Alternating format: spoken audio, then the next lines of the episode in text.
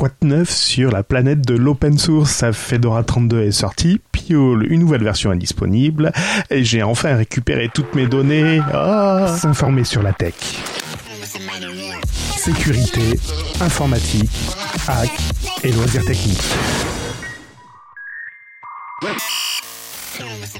Ça y est, j'ai réussi à récupérer mes données grâce à l'interface graphique de P H P MyAdmin de la base de données que j'ai changé de serveur. Pour savoir où copier les fichiers système, parce que ça se devine pas tout seul, j'ai trouvé l'information dans le fichier de configuration de MariaDB.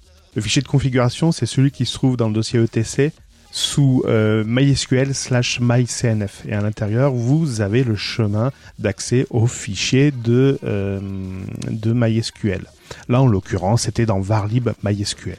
Donc, je suis soulagé. J'ai récupéré mes données que j'ai pu de nouveau rendre accessibles pour mes applications et je peux passer à la suite. Retrouvez toutes ces informations dans les notes de cet épisode. Enchaînons tout de suite sur quelques news info.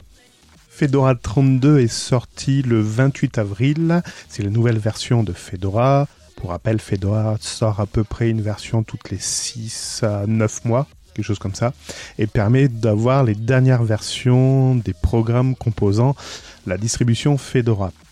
Les nouveautés, c'est GNOME qui maintenant, ça y est, détecte les connexions limitées, les fameuses connexions en quatre G ou avec une partage de connexions en quatre G, bah, ceci afin de limiter les téléchargements en arrière-plan pour les mises à jour. Et oui, ceci plutôt à réserver lorsque vous êtes connecté en Wi-Fi à la maison ou euh, derrière une fibre. Et maintenant, il est possible à la mire de connexion d'afficher le mot de passe avec un petit symbole. Si vous cliquez dessus, ça affiche le mot de passe que vous avez tapé par simple vérification. Également, un programme super intéressant qui s'appelle Earlyoom. Earlyoom. Concrètement, c'est un tueur à gages qui va tuer les programmes un peu trop gourmands en mémoire, et notamment lorsque votre mémoire atteint les quatre-vingt-dix pour cent d'utilisation. Un signal est envoyé pour demander au programme le plus gourmand de s'arrêter. Et si il ne s'arrête toujours pas, à quatre-vingt-quinze pour cent de charge mémoire, un signal de kill est envoyé. C'est pour ça qu'il s'appelle Earlyoom, le tueur à gages. Quelques options intéressantes sont à programmer, mais il s'installe relativement facilement. En tout cas, sur Fedora, il est intégré de manière automatique. Je l'ai également installé sur un Debian. À suivre. I P Table nous fait ses adieux et ça y est, il est remplacé par N F Table. C'est un changement qui est déjà constaté dans les distributions Red Hat huit et Debian dix. Allez, à vos claviers, il n'y a plus qu'à se faire à I P Table, à N F Table, à ne pas se tromper. Postgre également passe à la version douze, Python lui passe à la trois point huit et la version deux est retirée. Retrouvez ce live C D en soixante-quatre bits A M D, et oui, la trente-deux bits n'est plus diffusée. Fedora trente-deux à tester tout de suite et pourquoi pas à mettre à jour vos systèmes. On part dans un autre domaine, celui du blocage des noms de domaine indésirables. Je veux parler de D N S Mask et de sa solution graphique Pi-hole qui permet de bloquer des sites indésirables par le système de liste blanche, liste noire.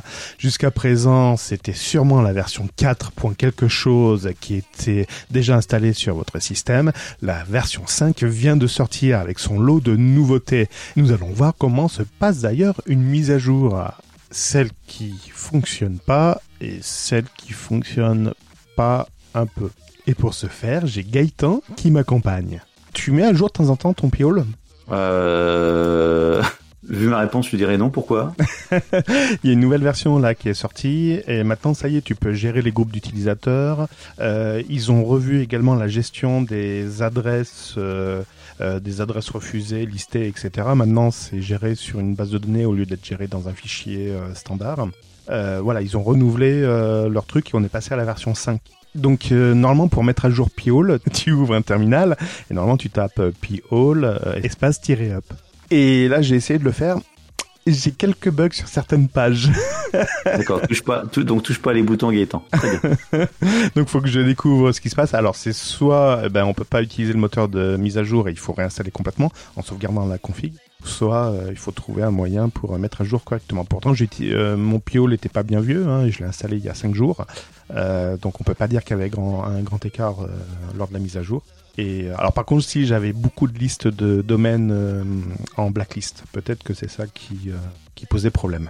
Donc voilà, donc tu le mets jamais à jour, Pi-hole? Bah non, je suis en combien? Je suis en quatre point sept, je crois. Sing. Non, quatre point trois. Faudrait peut-être penser à le mettre à jour, Gaëtan. Alors, Docker, Synology... Tiens, comment on fait pour faire une mise à jour sur, sur le Docker? Merci Gaëtan pour avoir accepté l'invitation. Rendez-vous au prochain numéro pour la suite de la mise à jour de Pi-hole et savoir ce qui s'est passé sur ton système. C'était S'informer sur la tech et les loisirs techniques. Réagissez à cet épisode et retrouvez plus d'informations sur celui-ci dans la description.